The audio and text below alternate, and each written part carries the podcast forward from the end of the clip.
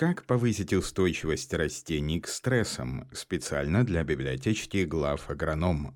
Влияние стресса и способы борьбы со стресс-факторами, негативно сказывающимися на развитии сельхозкультур, изучаются учеными и практиками. Особое внимание вопросам борьбы со стрессом растений уделяют производители СЗР.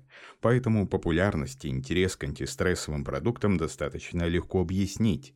Главагрономы, специалисты Агроэксперт Групп разбирались в актуальных и эффективных методах управления стрессом у растений и ответили на вопрос, который интересует многих аграриев.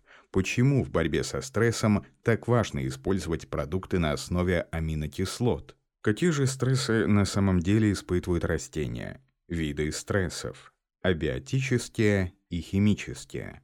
К абиотическим стрессам относятся неблагоприятное погодное явление, а именно засуха, заморозки, град, пыльные бури. Каждое из этих природных явлений способно существенно снизить урожайность агрокультур. Химические стрессы – это последствия воздействия или последействия средств защиты растений на возделываемую сельхозкультуру. Причины, по которым происходят химические стрессы у растений. Первое. Последействие гербицидов. Второе. Прямое воздействие СЗР. Третье. Косвенное воздействие СЗР. Последействие возникает при использовании стойких в почве соединений гербицидов и последующее неправильное размещение чувствительных культур всевообороте. Прямое воздействие СЗР. Применение жестких продуктов, многокомпонентных баковых смесей, перекрытие при обработке ХСЗР, передозировки, плохо промытые опрыскиватели и другие технологические нарушения. Косвенное воздействие. Фитотоксичность после применения СЗР, вызванная резким понижением температуры. Пример: после применения ай эм ай гербицида произошло снижение температуры до восьми градусов тепла. Культура при снижении температуры замедляет свой метаболизм, гербицид не выводится из растения и наступает гербицидный стресс. Инструменты управления стрессом у растений. Наиболее доступным инструментом управления стрессом является применение продуктов на основе свободных аминокислот.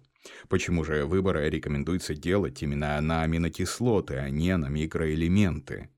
В момент наступления стресса все основные функциональные системы растения замедляют свою работу и не способны использовать питательные элементы от подкормок макро- и микроудобрениями. Зачастую такие листовые подкормки наносят только вред. Питательные элементы лучше всего и в более полном объеме усваиваются, когда растение находится вне зоны стресса и все его функции работают без отклонений. Аминокислоты входят в состав белков, которые отвечают за все ключевые функции растения. Растение и само может преодолеть стресс, однако этот процесс будет долгим, что негативно отразится на количестве и качестве урожая. Продукты на основе аминокислот позволяют быстро выводить растения из состояния стресса, нормализуя метаболизм без существенных потерь в качестве и количестве урожая. В России представлены следующие виды аминокислотных биостимуляторов.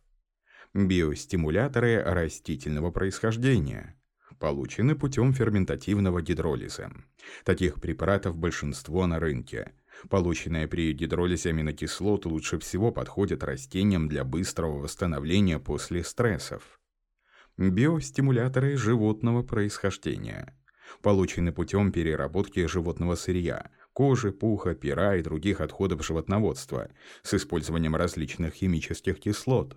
При таком жестком способе получения аминокислоты разрушаются и становятся малодоступными для растений. К тому же из животного сырья выделяется большое количество тяжелых металлов.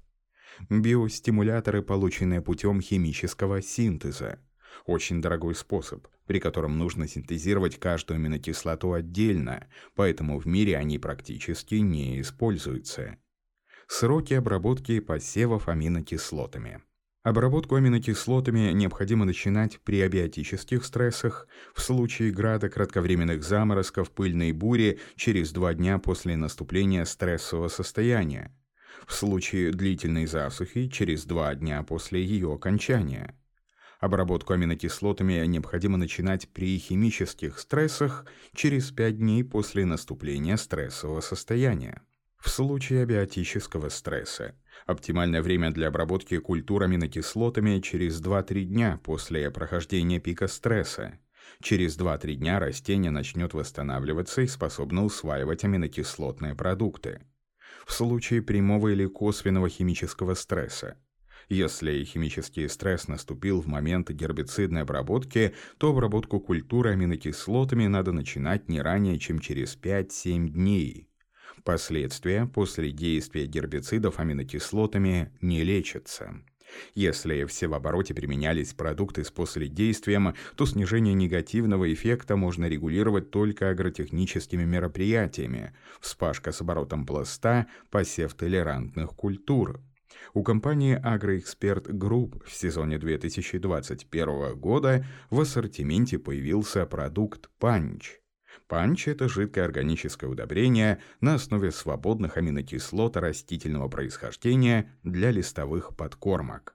Аминокислоты в панче получены путем гидролиза растительного белка, что делает их максимально доступными и эффективными для растений.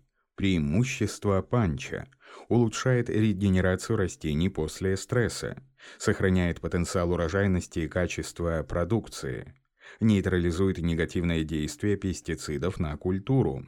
Идеальный партнер для баковых смесей с микроэлементами. Панч можно использовать в баковых смесях. При необходимости смешивания препарата с другими пестицидами рекомендуется проверять все включаемые в смесь препараты на совместимость. Внимание! Панч и любые аминокислоты нельзя смешивать с фунгицидами на основе серы и меди. Аминокислоты являются сильным проводником серы и меди в культурное растение, что может вызвать ожоги. Особенности применения панча на сельхозкультурах. На зерновых культурах панч рекомендуется применять в фазу кущения, начало выхода в трубку для восстановления растений после перезимовки. На подсолнечнике рекомендуется проводить обработки через пять дней после применения гербицидов для снятия гербицидного стресса и фазу бутонизации совместная с БОРО-Н для повышения устойчивости растений к засухе.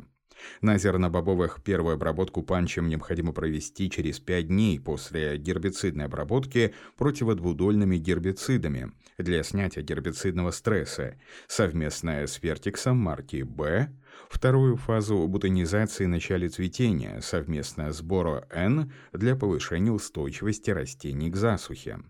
На сахарной свекле первую обработку необходимо проводить фазу шесть-десять листьев культуры совместно с БОРО-Н, вторую совместно с фунгицидной обработкой или перед смыканием рядов. На зимнем рапсе первую обработку проводят после выхода растений зимовки для восстановления после заморозков, совместно с БОРО-Н, вторую фазу бутонизации начала цветения для повышения устойчивости растений к засухе, совместно с БОРО-Н.